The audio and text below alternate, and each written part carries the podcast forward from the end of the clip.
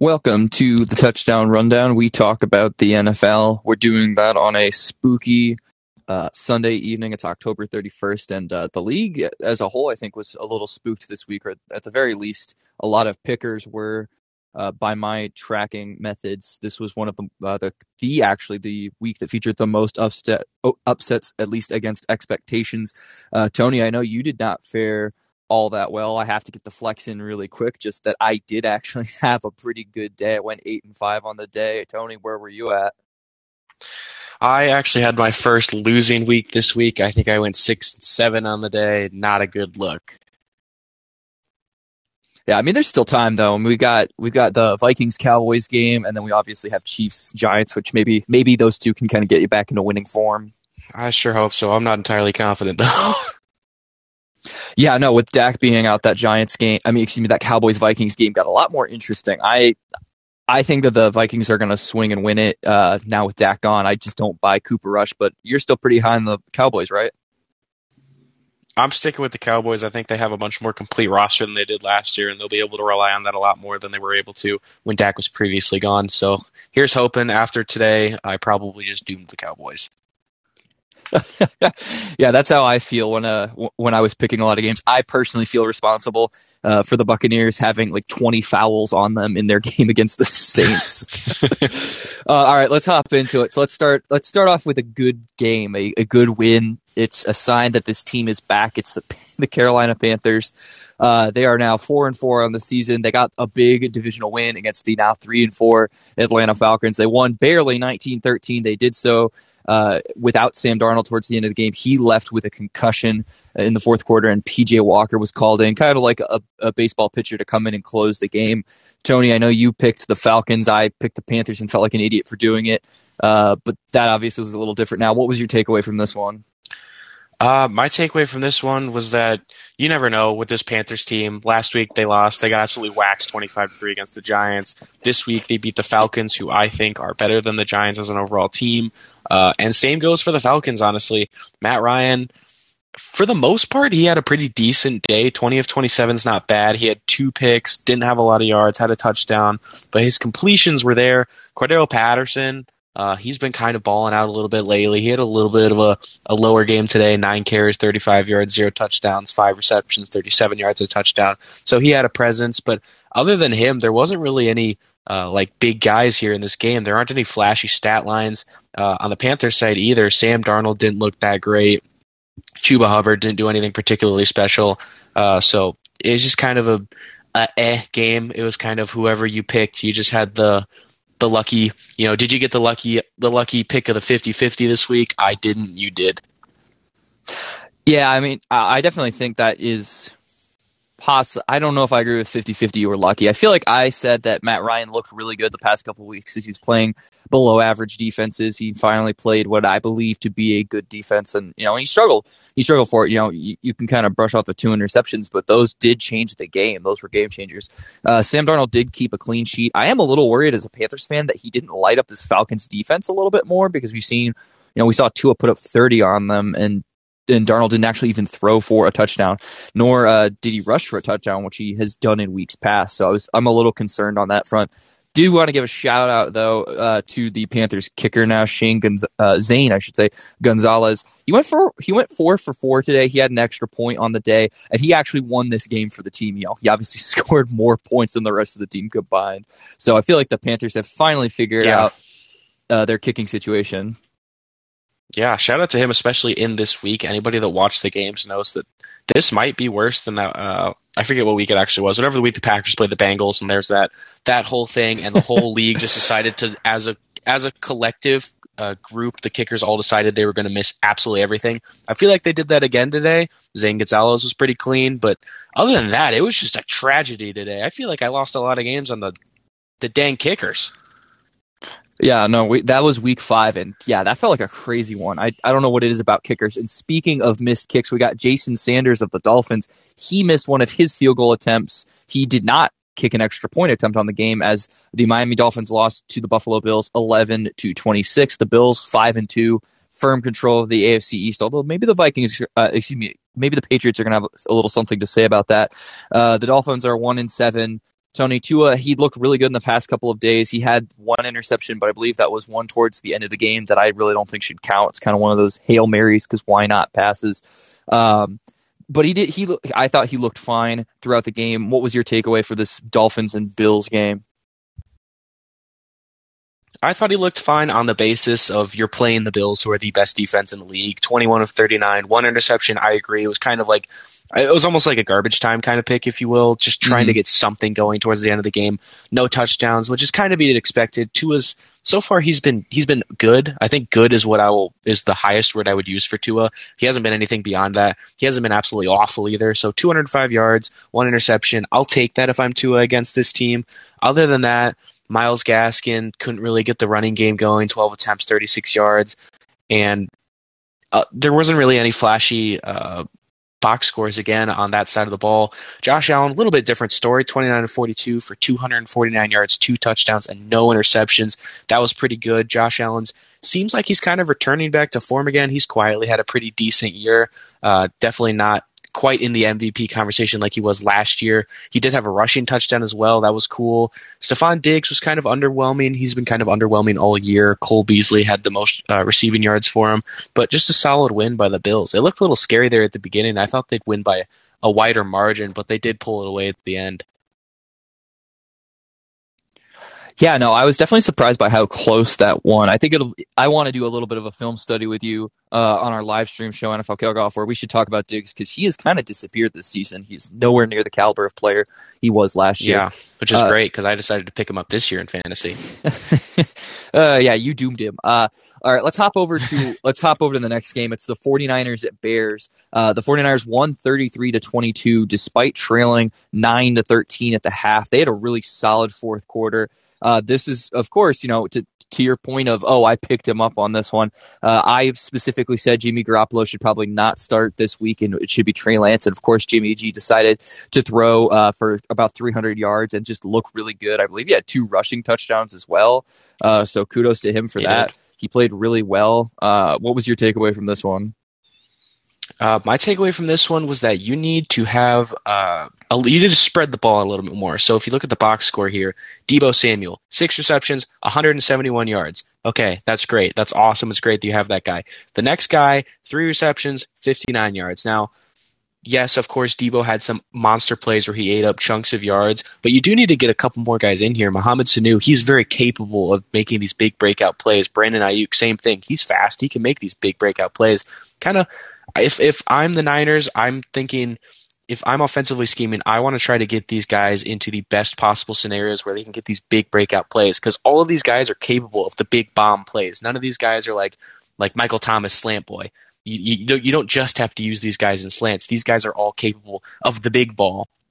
On the Bears side, Justin Fields, he didn't look terrible. He didn't look great either. He had flashes and he had, you know, some bad stuff. Obviously, as a rusher, he was that was kind of how he opened up this game for the Bears a little bit. That was the only reason they're really in this. As a thrower, he was okay. I kind of like Khalil Herbert as a rusher. Honestly, I'm pretty high on him, and nothing really flashy on the re- on the receiving side for them. I don't know. I disagree. There were moments where Fields was just like, "Holy cow! I can't believe that he fell." There's a reason that I pegged him to be the best quarterback in this class uh, over Lawrence because I just I loved what he did at Ohio State. And I feel like he flashed like there was a uh, I believe a fourth and one where he should have probably been tackled about five times and he was able to turn it into a 20 yard rushing touchdown. So he was just, I thought, electric today. I know he didn't look perfect in the. Yeah, his his rushing's what kept him yeah, in the game. No, for sure. I mean, he didn't look perfect from a passing perspective, but I thought he looked incredibly improved. Like if you told me that this was the guy they were going to have uh, immediately after the game against where, where Field started against Cleveland, I would have said I'll take that all day and then some. Uh, that's true. Yeah, for sure. Yeah, I mean, the 49ers are not a slouch defense either. Uh, I do think it's interesting that the 49ers are now 3 and 1 on the road. They are they have yet to win a game at home, which is kind of interesting. Uh, I don't know exactly. It's really really really odd because they had that they had that game last week where was, the weather was so bad. Uh, so I'm glad that they didn't have to deal with that, yeah. but geez there was better weather in Chicago than there was in in, uh, in San Francisco. How often do you say that? yeah, who would have thought? now, uh, Big Ben and the Steelers they are back to being an above 500 team. They're four and three. They just beat the Browns uh, at Cleveland. It the the Browns fall to four and four. It was a bit of a rock fight, honestly. It was fifteen to ten. Neither team looked offensively well almost. I mean, that's kind of what I've come to expect from the Steelers, but you know, we had a really handicapped Browns team. I don't know if there is a whole lot to take away from this one. Uh, what do you think? Do, do you think there's anything we could really concretely take away? Uh, I kind of agree with you there. Uh, I know you kind of you said that they didn't do well. I would say would would you would you go so far as to say that they didn't do Boswell? Get get it, their kicker that that got annihilated the on kicker that pass pro- attempt. The kicker who the kicker who like we were talking about this with the Tampa Bay Saints game because there were some obnoxious penalties in my opinion against you know rushing the passer. I think Boswell needed to have a rush, rush uh, roughing the passer call. That Honestly, was horrifying. Yeah, that was scary. And he, I mean, he really tried. He he stayed in there. He tried to make the play work, and then he got killed by somebody three times his size. It hurt to watch. Uh, I felt bad for him, but other than that, there really wasn't anything to take away from this game. Other than I think Baker honestly did a lot better than I thought he would. He is playing with the torn labrum and the fracture in his say, shoulder. Baker is practically Baker practically doesn't have an arm. Yeah, He I mean, played he really really well for not having an arm. And he took some big hits too, and then he would pop right up every time. Every time he got hit, I expected him to stay down, but he got back up. I think he's the toughest guy in the league. You got Nick Chubb, you got D'Ernest Johnson. D'Ernest Johnson's been pretty good. Uh, I'm hoping they can get him a little going a little bit more in the passing game. He did have a drop today. He D'Ernest Johnson actually had more receiving yards than Odell Beckham Jr. Take that as you will. Uh, when they get when they get Kareem Hunt back, I'm hoping this team can kind of return to form again. Uh, Nick Chubb will get better because he'll have some rest time because he'll have Kareem Hunt, and you know, of course, this whole team's going to get better. So I think this is kind of the the Steelers' ceiling, where this is kind of the Browns' like mediocre. I'm not going to say it's their basement, but this was not a true Browns team versus a true Steelers team. This was a true Steelers team versus a halfway Browns team, and it was still only 15 to 10. Yeah, no, for sure. I do think it's interesting your point to OBJ. I mean, he just disappeared. Like I haven't seen OBJ. I'm looking for OBJ. I think he probably there's a picture of him on a milk carton somewhere in Cleveland. Like he's just completely missing. Uh, but Poor guy. yeah, but I think it was interesting. Uh, there was only one turnover in the game. It was a Jarvis Landry fumble, uh, which TJ Watt recovered. Other than that, the Steelers did have a fumble scare, but they were able to recover. So, you know, I mean, that was the difference maker in this one in a really tight one. But again, I just don't think there's a lot to take away other than uh, a former NFL athlete tweeted if you ever wondered what you would look like playing in the NFL, just look at Chris Boswell getting annihilated. and I'm like, it's, it's not. Yeah, that's pretty it's much not a horrible that's at all. Like you, she got murdered. I think I'd get murdered. Um, all right, let's hop over to the next. Unless you're going against Tim Tebow, of course. yeah, no, that's that's a bit of a callback to me trying to to blow up on Twitter. Uh, but let's hop over to something that let's hop over to a game that uh, I was going to use murder as a, seg- a segue, but this one could be something that Tony should get annihilated on Twitter for. Uh, the Detroit Lions scored six points against the I Philadelphia Eagles. The Philadelphia Eagles scored 44 points. Tony, would you like to apologize for your horrendous take of the Lions get their first win? You know what? I here's the thing. The Lions came out swinging last week against the Rams. They made it into a game for a bit, and after that game, I was thinking I was I was juiced. You know, I'm a huge Packers fan. I hate the Lions, but I love Dan Campbell. I'm I'm not totally in hatred of this Lions team. They seemed like they had some energy going. I felt like they were going to get a good win. Then I saw they were playing the Eagles, and I was like, "Yep, this is the week." Right here, and guess who? What didn't have their week? The Lions. Why do I ever pick the Lions? I should know better. I don't know. You should. It- you watch the play like awful. twice a year. You should know Every better. They, time the Lions got the ball, I was thinking like, okay, maybe this will be it. Maybe they'll get a drive going. Nope, never. Didn't happen. To- I I think for one week, just one week only, you were taken to an alternate dimension where you were a Lions fan, and this could have been your life if you weren't a Packers fan. yeah, it sucks. I feel bad Yeah, for no, all Lions it fans. How do you live like this? Yeah, the state of Michigan with with Michigan losing and then the Lions losing. Michigan had a bad week. Um, let, us look at the the Eagles though. They actually had a rushing attack that scored more yardage and touchdowns than their passing attack did, which I think is really interesting. They had 236 yards on the ground uh, and then only 114 through the air, which I don't know. Do you think that's a, a testament to the, how bad the Lions' rushing defense is, or do you think that the Eagles have something here on, in the rushing attack? Well, if it was all in one guy, I would say, you know, maybe this one guy had a great week against a poor defense, but it's spread out between one, two, three, four, five different guys, including a wide receiver who had 21 rushing yards. That shouldn't happen, so I'm going to peg that against the Lions' terrible rushing defense and or running defense. Uh, on the receiving side, this this is what kind of concerns me uh, if I'm an Eagles fan. Jalen Hurts, he only threw for 103 yards, which is fine because they rushed for everything else, but you're not going to be able to do that against most teams. So then when you go down to the receiving side, your leading receiver was Dallas Goedert, six receptions for 72 yards. That's all good and dandy. If your tight end's getting 72 yards, that's great. The problem comes when your wide receivers then account for less than 40 total yards receiving in the game. That right there is an issue. So I would like to see them maybe get you know Devonta Smith more into the game.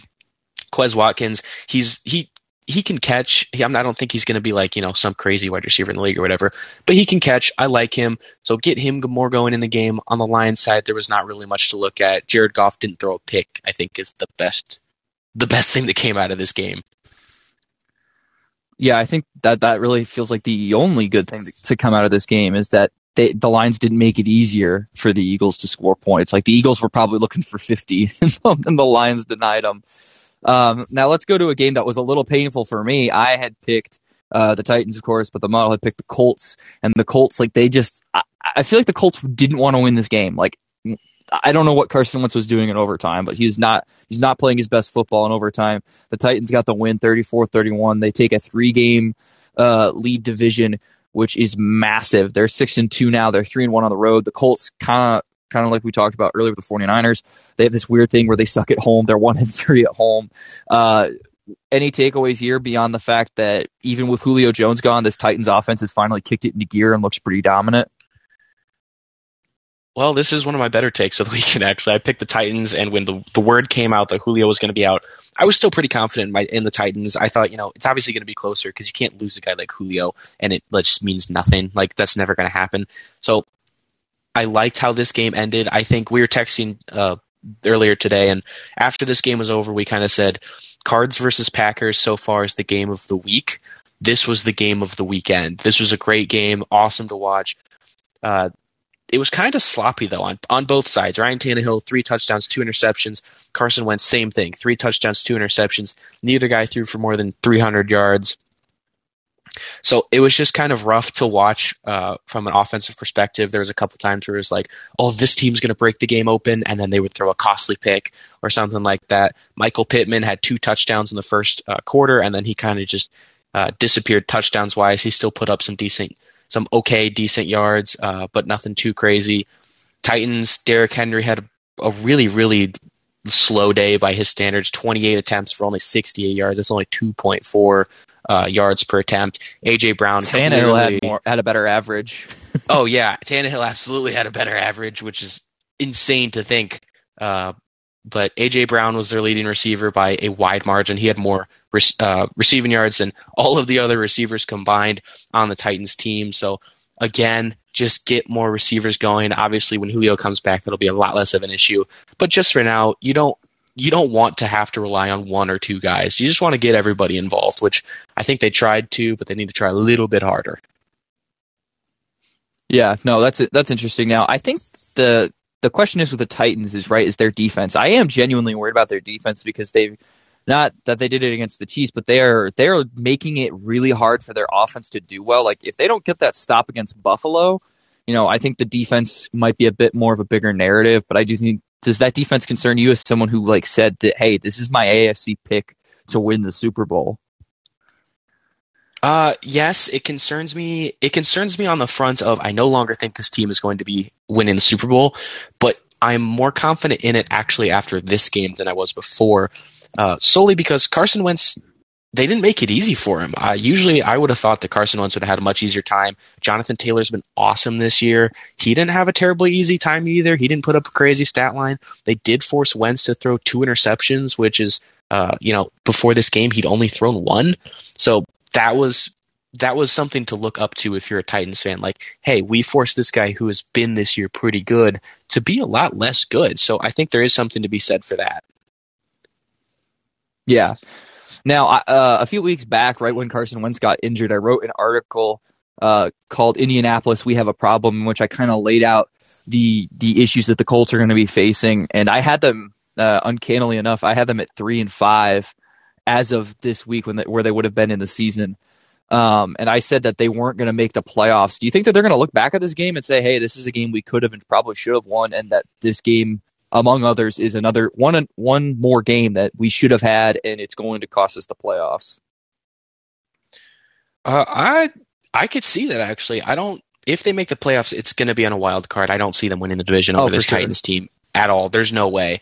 Uh, I do think this is a very winnable game, but at the same time, I think you could say that for both teams. There was times during the game that this game should have been broken open by both sides, and then, like I said earlier, something crappy would happen for that team. So it's really it's going to just come down to mm-hmm. if like when these teams play again, who can just play a cleaner game because both sides played pretty sloppy and it was this close. So just if you can just you know throw one fewer interceptions, just something, even just some sort of ball protection. This is going to be a way better game in your favor uh, just because off of this, 34 31, that's a close game. If you can reduce one turnover or get one more turnover, that completely changes the game.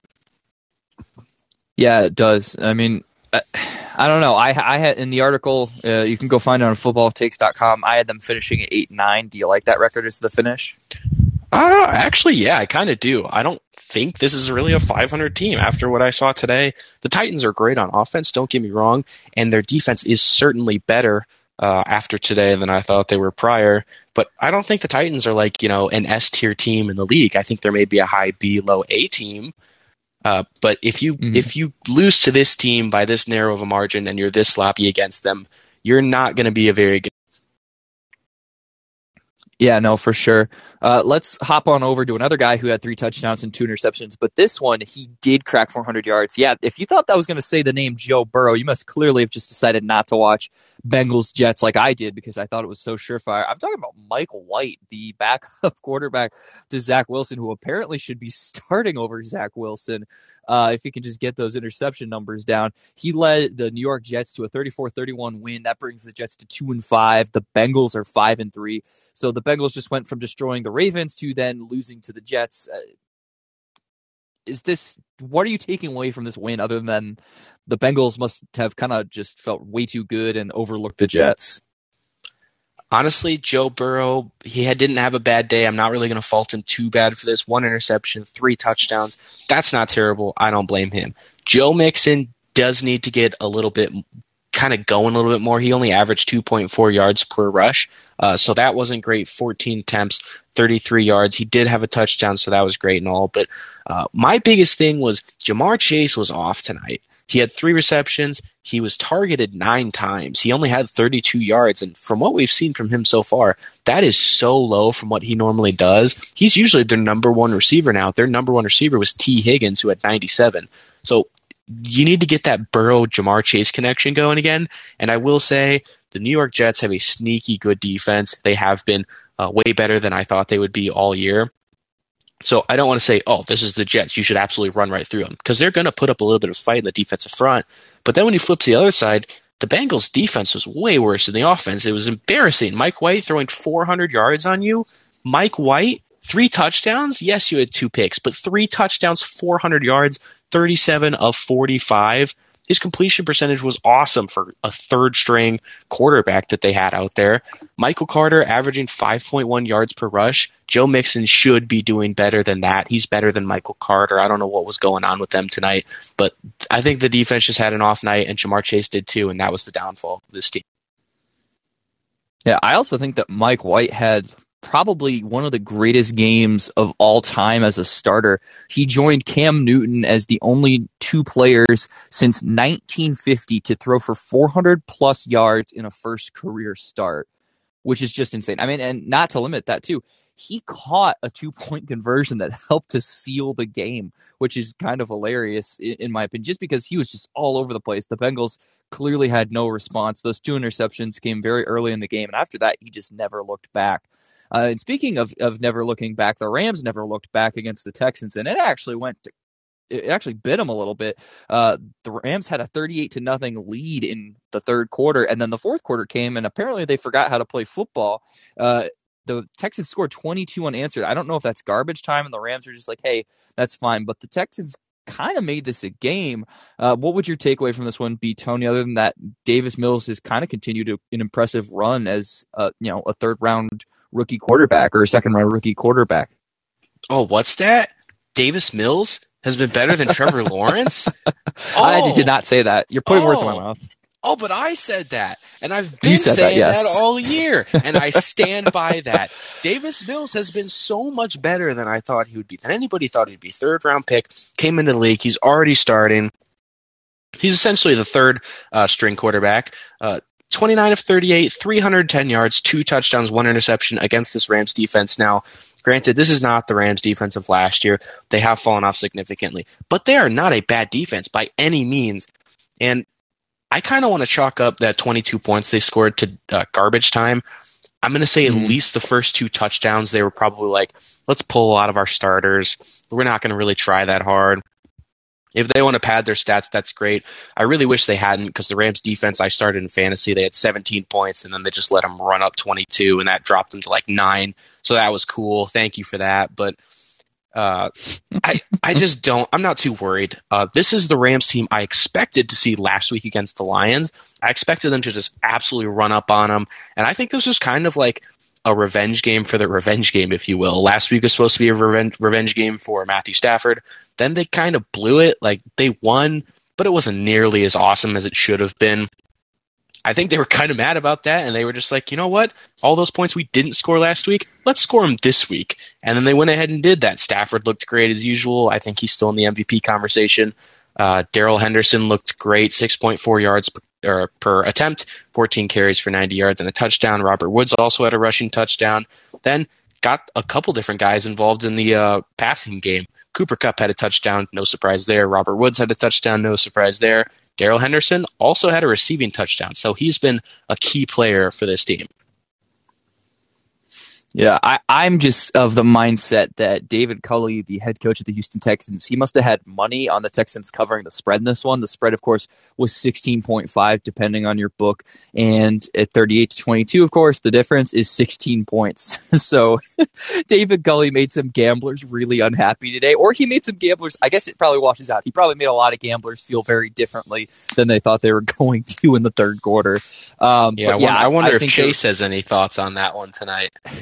I bet you Chase has some very strong thoughts. Chase is either really happy or really mad right now, and I don't know which one it is. Yeah, I know. I, I wrote an article where I had the Rams. I was like, hey, the the Lions are just a really scrappy team. That's the reason that they covered. That's not going to happen again this week. And of course, you know the Texans went in the fourth quarter, made me look kind of silly. Uh, let's hop over to the next one though, where it was it, it was my ga- pick to be game of the week. I, of course, couldn't watch it because of regional restrictions, but I think it's going to be a really fun one to watch. The Patriots are back to four and four. Bill Belichick, are they back, Tony?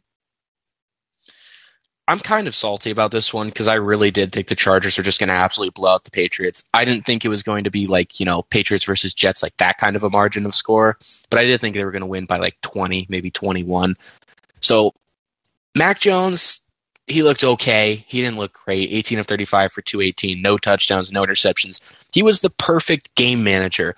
He did what he had to do to win the game. And that's all he really needed to do. The defense really pulled through with that pick six on Herbert. That was brutal. Uh, and Herbert, he actually had the same completion attempt, uh, completion percentage, 18 of 35 for 223. He threw two touchdowns, but also threw those two picks and also tossed the Patriots seven points. So that was cool. But I mean, other than that, it was a good game. Don't get me wrong, but I don't think this was the Chargers that we're going to get. We're going to be able to see for the rest of this year. I think this this Chargers team is going to be way better than they showed us tonight.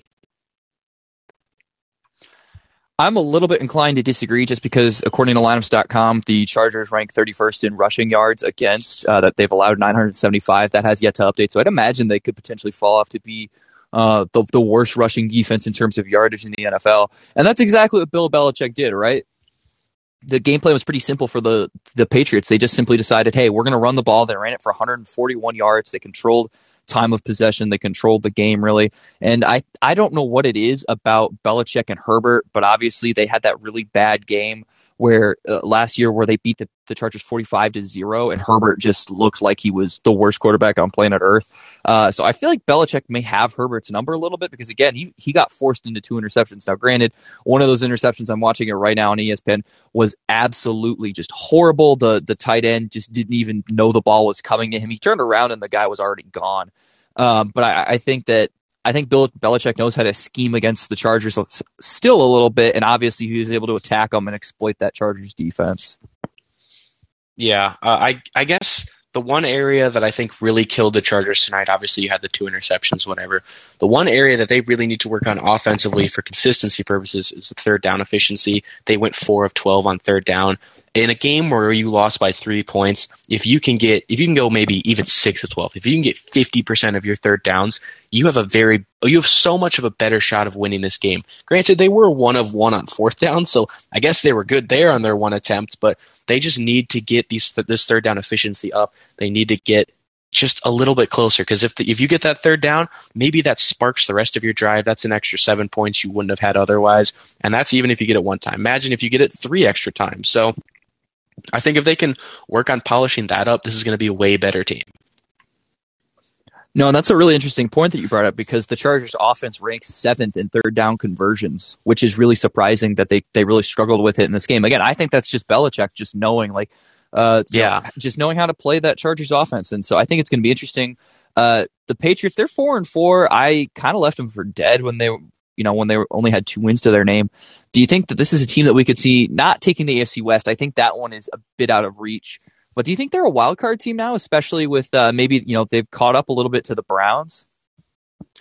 Well, let's go ahead and look. I have the remaining schedule pulled up, so I do think that they are going to uh, absolutely run on the Panthers. Sorry, Tom, they have that one coming up next. No, it's week. earned.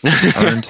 I do think that they're going to have a tough time with the Browns. Uh, I don't know what to, uh, Kareem Hunt's timeline is for coming back healthy, uh, but if he's even in the cards on that game, that's probably going to be a Patriots loss. I bet they beat the Falcons. Titans is going to be a tough one. Bills is going to be a tough one. Colts is going to be a tough one. Bills again is going to be tough. So they do have a quite a few games in there that are going to be pretty tough. But if they can win those games and get to the playoffs with having you know those high caliber teams beat under their belt, this is a team that might be a little bit sneaky to go a round or two deep in the playoffs. Obviously not the Super Bowl, but you know, go go a little bit instead of just going in and out in the first round. Yeah, the model has them finishing at ten and seven. You buy it? Mm, yeah, actually, I'd, a little too think, high for I, you. Or I think that's their ceiling. I could see them getting there, but I would not put them higher than that.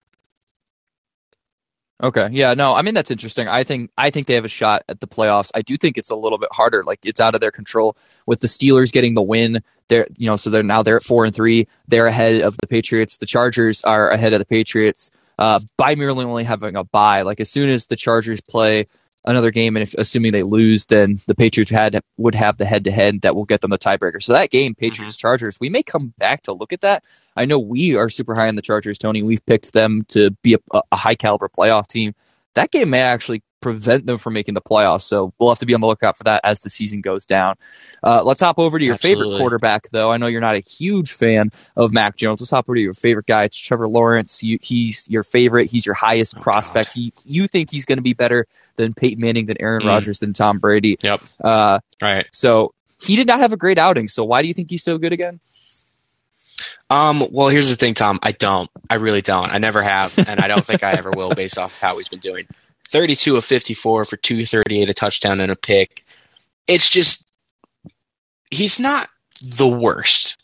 I actually texted Tom earlier in the game and I said, honestly, after it was after he threw that pick, I said, I think that Trevor Lawrence is a bottom five quarterback in the league. And he's and Tom texted back, okay, what's his QBR? And according to his QBR, he's actually the sixth worst quarterback in the league. Uh, he is ahead of Jimmy Garoppolo, interestingly enough, by one spot, who I would take Jimmy G over Trevor Lawrence any day of the week and twice on Sundays. So I am maintaining that he is a bottom five quarterback in the league as of right now.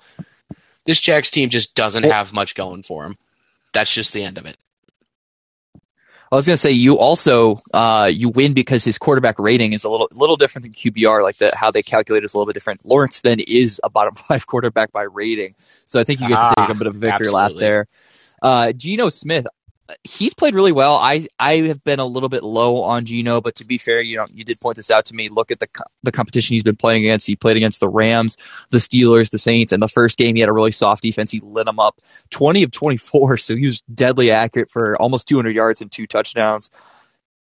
The, the Seattle Seahawks have made it right. Like they went one and two without Wilson, um, and now they go into their bye. Wilson should be back, or is projected to be back going out of the bye.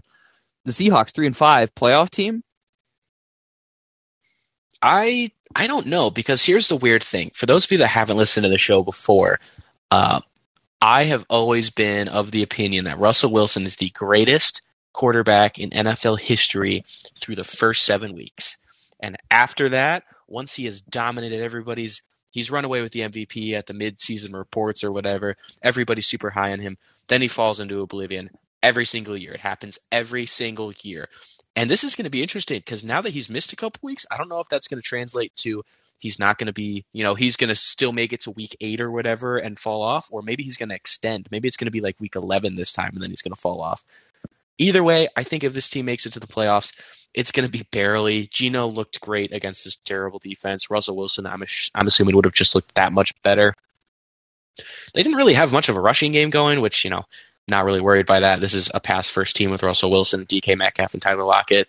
Tyler Lockett looked like he was going to have his annual four million yard, seventeen touchdown game that saves fantasy owners everywhere. Uh, he didn't really have did. that. Me. I, I guess he saved you. Usually, it's a little bit more exotic than this one. He usually throws up a couple touchdowns with it. So hopefully, he still has one in the tank, and then he's going to go back to mediocrity uh, after his mega contract he signed this year. That was really worth it. But uh, yeah, I think he had a great game. I don't think we're going to see that again. DK's great. I think this is a playoff team that kind of goes in maybe a round or two, but that's it. Yeah, that that's interesting. I want to be inclined to say that they're not a playoff team, although the model uh, has them going nine and eight. I don't know if nine and eight is good enough to get them there, but it certainly is good enough to get them in the conversation. Uh, let's hop over to two teams that are definitely not in the conversation. Uh, that is first and foremost the two and six Washington football team and the now four and four Denver Broncos. I do want to reiterate uh, the Denver Broncos now have a better record than the Kansas City Chiefs, which is a sentence I did not think I'd be saying in Week Eight. Uh, the the Washington football team lost 10 to 17 on the road. Tony, I know you picked the Washington football team and you were really disappointed with how the game ended, right? Yeah, I was. I hate the Broncos. The Broncos are like my, the Broncos for me are like the Chargers for you were. That's how they were at the beginning. Every time you picked the Chargers, they'd lose, and every time uh, you'd pick against them, they'd win. That's the same thing for me. I picked the Broncos like the past three weeks, saying, "Oh, their defense is great; it's going to carry them through," and the defense sucked. And then I picked against them this year, this week, saying, "Oh, I've been doing this." The definition of insanity is doing the same thing, expecting a different result, and of course, I got a different result this time. So that was cool. Taylor Heinicke, he didn't look particularly great. He didn't look terrible for uh, the caliber of quarterback that he is, this is about what you expect. A touchdown, two interceptions. I was hoping for a little bit better performance from him, but can't complain about that. The one thing that I do think they need to do more is they need to get Terry McLaurin going again. Uh, when he was going, he was awesome. And then this game, three receptions, 23 yards. Yes, teams are kind of giving him a little bit more respect uh, for the caliber of receiver he is, but you got to get the ball to him. Instead, they're getting the ball to J.D. McKissick. He's no slouch, eight receptions for 83 yards. But Terry McLaurin is, in my opinion, your best receiver you have on that team, and you got to get him the ball more. The Broncos, Teddy Bridgewater looked good. He was accurate, 19 of 26, 213 yards and a touchdown. Uh, their rushing wasn't great. Melvin Gordon did have that fumble that almost cost them the game there at the end. That was terrifying for uh, every. Oh, that Broncos scared fan. me. Whew. Yeah, you picked the Broncos, right? Yeah, no, it was terrifying. I was watching that one and I just like, oh, that's nice. I'm going to get a win here. And then he fumbled it. it was like, I have to relive the fourth down in the red zone again. I just survived it, and I have to rewatch this again. Yeah, and then Taylor Heinicke did what Taylor Heinicke does and threw the game away, so that was cool. but yeah, I mean, this is just kind of a dumpster fire game that doesn't really mean much. Yeah, no, I mean, I think uh, the Broncos have truly proved it. They exist in the four o'clock window to have a horrible game that nobody watches. I really, what I need to do to uh, to see this is I need to go in and look at the ratings and just watch as every Broncos game performs horribly. Um, they're just not. They're not a to. fun I don't team. know who would watch that willingly. Yeah. Broncos fans. Although I, I don't know if that's willingly. I Yo, feel like who, the Broncos. who are they? Where are they? I've never seen a Broncos fan. They don't exist. I think the Broncos fans they're like holding them hostage. the Broncos are holding their fans hostage with some is. of those games. It's not a it's not a healthy relationship. I don't think anyone enjoys no. watching those games. Uh, and speaking of, of a game I did not enjoy watching, let's hop on over to our last game. Uh, it's the Tampa Bay Buccaneers and the New Orleans Saints. The Tampa Bay Buccaneers uh, they went down and went down in the third quarter. The Saints uh, were able to rattle off a quick 14. They actually scored 21 unanswered to take a pretty solid lead in the third quarter. Uh, but where Tampa Bay was able to kind of make it a game in the end. Uh, but the Saints were able to squeak it out. Tony, I know you took particular pleasure in seeing Tom Brady throw two interceptions and just look silly in that last uh, couple of drives where he threw the pick when he had about a minute 30 left to try and win the game. And then, of course, I believe it was sacked either two or three consecutive times in his final drive before the yep. eventual uh, kneel down for, in victory formation for the Saints. Uh, your thoughts? Uh, if I'm a if I'm the Bucks, I'm not too concerned here. I think that we're going to see a Bucks team a lot like last year. If you remember last year, this team in the regular season, they were good. They weren't great. They weren't going to win a Super Bowl. And then they got to the postseason and they were awesome. I think that's going to kind of be what we see here. They're going to make it in the playoffs. I think they they might win the division. Who knows? Uh, if they don't win the division, they come in as a wild card for sure. And then after that, they're just going to heat up. I think we're going to see them make a deep run. I don't know about Super Bowl per se because I think the NFC is quite loaded this year. But I do think that they're going to go far. Tom Brady, I don't want to say this game took him out of the MVP conversation with those two picks. Because uh, other than that, he did perform well. He had four touchdowns. He had almost 400 yards. His completion percentage wasn't that bad. But it definitely didn't help him. Uh, Chris Godwin had a great game, eight receptions, 140 yards, a touchdown. There's a wide margin between him and their second leading receiver, who had 65 yards. Uh, on the Saints side of the ball, Trevor Siemian did a lot better than I thought he would. I really have to give him props for that because I texted uh, Tom and Campbell in our group chat as soon as Siemian came in, and I said the Saints just lost this game. Like, there's no way, right? And then Siemian came out, and he didn't. He wasn't outstanding. He wasn't anything crazy special. He was a pretty good game manager, though. He did what he needed to do to keep the Saints in this game. Of course, that last pick six, pick six really did help. That was awesome to see as somebody who uh, thinks Tom Brady is supremely overrated. But uh, I digress. Alvin Kamara had a a pretty okay game, I guess. 3.2 yards per carry is nothing special. A touchdown, 61 yards. That's not great. That's not terrible either. So it's just kind of I think he'll I think he'll heat up a little bit. Obviously, you're going against who I think is the best front seven in football. So I'm willing to give him a pass for that but you know maybe try to get him a little bit more going into the passing game. I didn't really see him do a whole lot there, and I do know he can catch. He had three receptions for 15 yards. He's capable of way more than that. And yes, you had Trevor Siemian quarterback, but if you have a second string quarterback, you got to go to your first string guys to kind of compensate for that. I think he's one of those caliber guys that you can go to, and they just didn't really. Yeah, I, I think one, this is kind of like what we talked about with the Tampa Bay Buccaneers and then the Cowboys is that the, the, Tampa Bay Buccaneers had three turnover turnovers and they were unable to force a single turnover, right? If you're in a game and you have lost the turnover battle to that degree, I think that says that you're a better team, you know, than the outing would otherwise suggest. I also think penalties were huge. Like they had 11, the, the Buccaneers had 11 penalties for 99 yards. That's massive. There was a penalty that took away a turn, uh, took away an interception so that could have helped with the turnover battle and the penalty battle. But there was a roughing the passer that I I didn't like the call of roughing the passer. I thought it was a little bit ridiculous. Uh, but you know what? I'm not in control of the game. The Saints only had two penalties for 10 yards. So again, like the, I think that's a big difference maker too. Um, I am I'm a little bit more worried than you are. I think just because like Trevor Siemian should not come in and light up a Buccaneers secondary. And I think this game would have been even worse if Jameis Winston was in it because he looked phenomenal. I know he only had six completions, but Tony and I were texting like he looked phenomenal. He kind of validated us because in the offseason, I think Tony and I were a lot higher on Jameis Winston than most people were on Jameis because he was just such an unproven commodity. And I think that, you know, I would have loved to have seen him get this win against his old rival team that dumped him for Tom Brady. So I feel really bad for Jameis Winston, but I think the the future is bright for him, and Siemian may actually be a surprise. Like I think, do you think he's starting caliber? Do you think it's because the Buccaneers no. didn't prep for him? Uh, I actually don't think it's no. either one of those. I think if they would have prepped for him, it would have been the same result because yes, the Buccaneers defense is good. They're they're tied for 13th in the league right now according to lineups. But let's not forget that they are bottom five in pass yards, pass attempts, and pass completions allowed. They're actually 32nd and 31st in pass completions and pass attempts. So this is a defense that is amazing in the rush game. They are first in rush yards allowed, second in rush attempts, and third in rushing touchdowns. But in that secondary, we're seeing a lot like we saw last year in the regular season, where you know that game that Mahomes put up like 200 yards in a quarter with Tyreek Hill. We're seeing that caliber of secondary coming back this year. And yes, I think they heat up again when postseason comes through. But as of right now, they have been awful. So we kind of when we say Buccaneers, we always tend to think, oh, the Super Bowl. They were awesome in the Super Bowl, of course.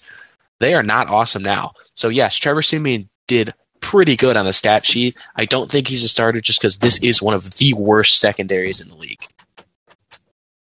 Yeah, no, I think that's a, a pretty fair point to make. And that's what I was kind of saying is that's why I'm really worried because if Trevor Siemian is coming in and lighting up your secondary, I think we're going to see more complete teams, more better teams, and better quarterbacks continue to do that. So I think that's a really big Achilles heel. And with the with the trade deadline coming up on the second, I don't know how they're going to be able to adjust that. It kind of looks like they have the roster they have so I'm a little bit concerned. And I think one, I think this game is going to have massive playoff implications, right? Like because the Buccaneers are now six and two, the Saints are five and two. If the Buccaneers get this, they would have con- a, a, pretty solid control of the division. Now I don't think they do. The Saints have uh, already had their bye, so the Buccaneers will have their bye at some point, and the two teams will kind of catch up. But the Saints, the Saints legitimately have made a case to be the the division front runner now because of the way they kind of just manhandle the Buccaneers. Yeah, I do agree, and I guess I just want to throw in there that while the Bucks secondary is terrible, and the Saints were able to take advantage of that, most teams are going to be able to take advantage of that. On the flip side of that, the mm-hmm. Bucks are also were dealt with facing the second best overall defense in the league in the Saints tonight. Most teams aren't going to have defenses that good. So I do think that while yes, the Saints were able no, to take fair. advantage of this terrible defense, the Bucks are usually going to have much better chances of taking advantage of much worse defenses than the number two in the league, consistently great in pretty much every single category there is to measure by. So, yes, I do think that it's kind of concerning that your defense is, you know, not top tier and not even close, really. But at the same time, you put up mm-hmm. 27 mm-hmm. against the second best defense in the league. So, I think your offense is just good enough to compensate against most teams in the league. No, that's totally fair. I guess my concern is that, you know, the Dallas Cowboys, really good offense, solid defense, right? The Rams, same situation. Really good offense, solid defense. I guess it, I guess come in the playoffs, I think the Buccaneers are more exposed than they were last year because I believe their secondary was statistically better by a significant margin last year. So I'm just a little bit concerned there, I guess. Yeah, I think in the regular season they were they were they were I know they were bad in the regular season last year. Uh, it was just the postseason. They just came out of nowhere. So I guess we're just gonna gonna have to bank on if you say the Buccaneers are going to go to the Super Bowl again, what you are telling me is that you were 100% banking on the Buccaneers just magically showing up out of nowhere mm-hmm. in the postseason, which I can't fault you too bad on because it's exactly what happened last year and they won the Super Bowl. They were not a fantastic team in the regular season. They were amazing in the postseason. We're just hoping they can do that again if you think that the Bucks are going to win it all. But if the Bucks do stay like this and they don't show up amazingly, they're absolutely not going to be able to go very far into the playoffs this year. Maybe win a game, maybe two. That's about it, though. They're not going to go if they're this team. I, I, did a quick look through on lineups. Last year in passing yards, the Buccaneers ranked 21st in terms of passing yards against them. This year, like you said earlier, uh, they're they're one of the worst teams in the league. They have they're 26th in passing yards against, but 31st in attempts and 32nd in completions. So I think they've actually you know they've depreciated a little bit. So that is a concern. Uh, let's let's get out of here really quick in, in, just a second. A quick buy and sell, uh, just of a team and overall. Who are you buying? Who are you selling? Uh, I think I'm going to have to go with buying the Patriots. I think they had a very impressive outing against the Chargers today, and I know it, it's it's weird but I'm going to immediately sell the Lions. And I'm only saying that because I did buy them last week. So I'm just going to go ahead and dump them and just cut my losses as of right now. I guess I might buy the Saints as well, but I'm definitely my number one's going to have to be the Patriots. Yeah, since you didn't take the Saints, I will buy the Saints because that was a really big win. Um, and you know what? In terms of selling, I don't know. It's really tough. Part of me wants to sell the Bengals just because if you lose to the Jets, like that almost feels like a warning sign. But then again, the Titans lead the Yeah. AFC and they lost to the Jets. So, um, I guess I'm going to sell them the Colts just because there's a chance that you make the playoffs at four and four right now. But if you're three and five, you've made that much much harder for yourselves. Um, and then team, so we call it scooch in, scooch out. Team that improved their chances to make the playoffs. I think the team that improved their chances of making the playoffs again is going to be the Patriots. I don't think that they're. It's not like I'm, you know, they're a lock to get in now that they've beat the Chargers or anything. But I do think that they have increased their chances. If you can beat this Chargers team, I think you have a pretty good shot of beating quite a few teams in the league. Uh, maybe another team that improve their improve their playoff chances. Outside chance, maybe the Niners if they are on a a lucky wild card and teams that fell off on their chances. Obviously, you got to throw the Bengals in there. They're going to make the playoffs, uh, but losing to the Jets, that's just kind of an embarrassing one. And the Browns. Yeah, no, the Browns are a good one. I think you took all of mine actually. Um, I'm going to take my team that that hurt their chances to be the the uh, the Falcons, right? Like, there's a case for you at three and three, but then you Mhm. lost to the Panthers, and just because I'm Yeah. really lazy and you took like half of the teams that that had some fluctuation. Sorry, I kind of rambled there. no, you're fine. I'm going to take the Panthers just because I'm optimistic. And if you're four and four, maybe there's a chance. And it's not the four and four that matters so much; it's the two and zero in the division uh, that matters. And obviously, they, they have a win over the Saints, which is huge. So I think it's the Panthers. Even though I'm kind of with you, I know you said that this was the deadline for the Falcons not to win. I mean, excuse me, for the Panthers not to win another game, but it's also the Falcons. So I'm not going to crush you for it too hard. I do think that there's a chance that they go four and thirteen. Entirely possible. We'll just have to see, and maybe we can maybe we can predict that in our takes in the coming weeks.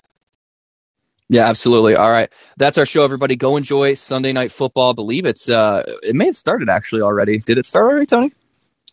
Uh, I believe, yeah, it did. Vikings It are up did. seven nothing so far. Minnesota has a touchdown the first three Not a good look for me. Kirk Oh, Cousins is three boy. three for 54 yards and a touchdown already. You know what? That is good for you. You've always said that Kirk is, is underrated. I do love me some Kirk. That's a that's that's a, that's talk for a different day though. Absolutely. Yeah. It's a, a talk for another day because now we're preventing you from go seeing the action. All right. Go check it out, guys. We'll talk to you on Monday where we probably we'll, we'll talk about the Chiefs and the Giants and we'll talk about the Cowboys and Vikings. And good luck, Cooper Rush. Thank you guys. Later. Goodbye, everybody.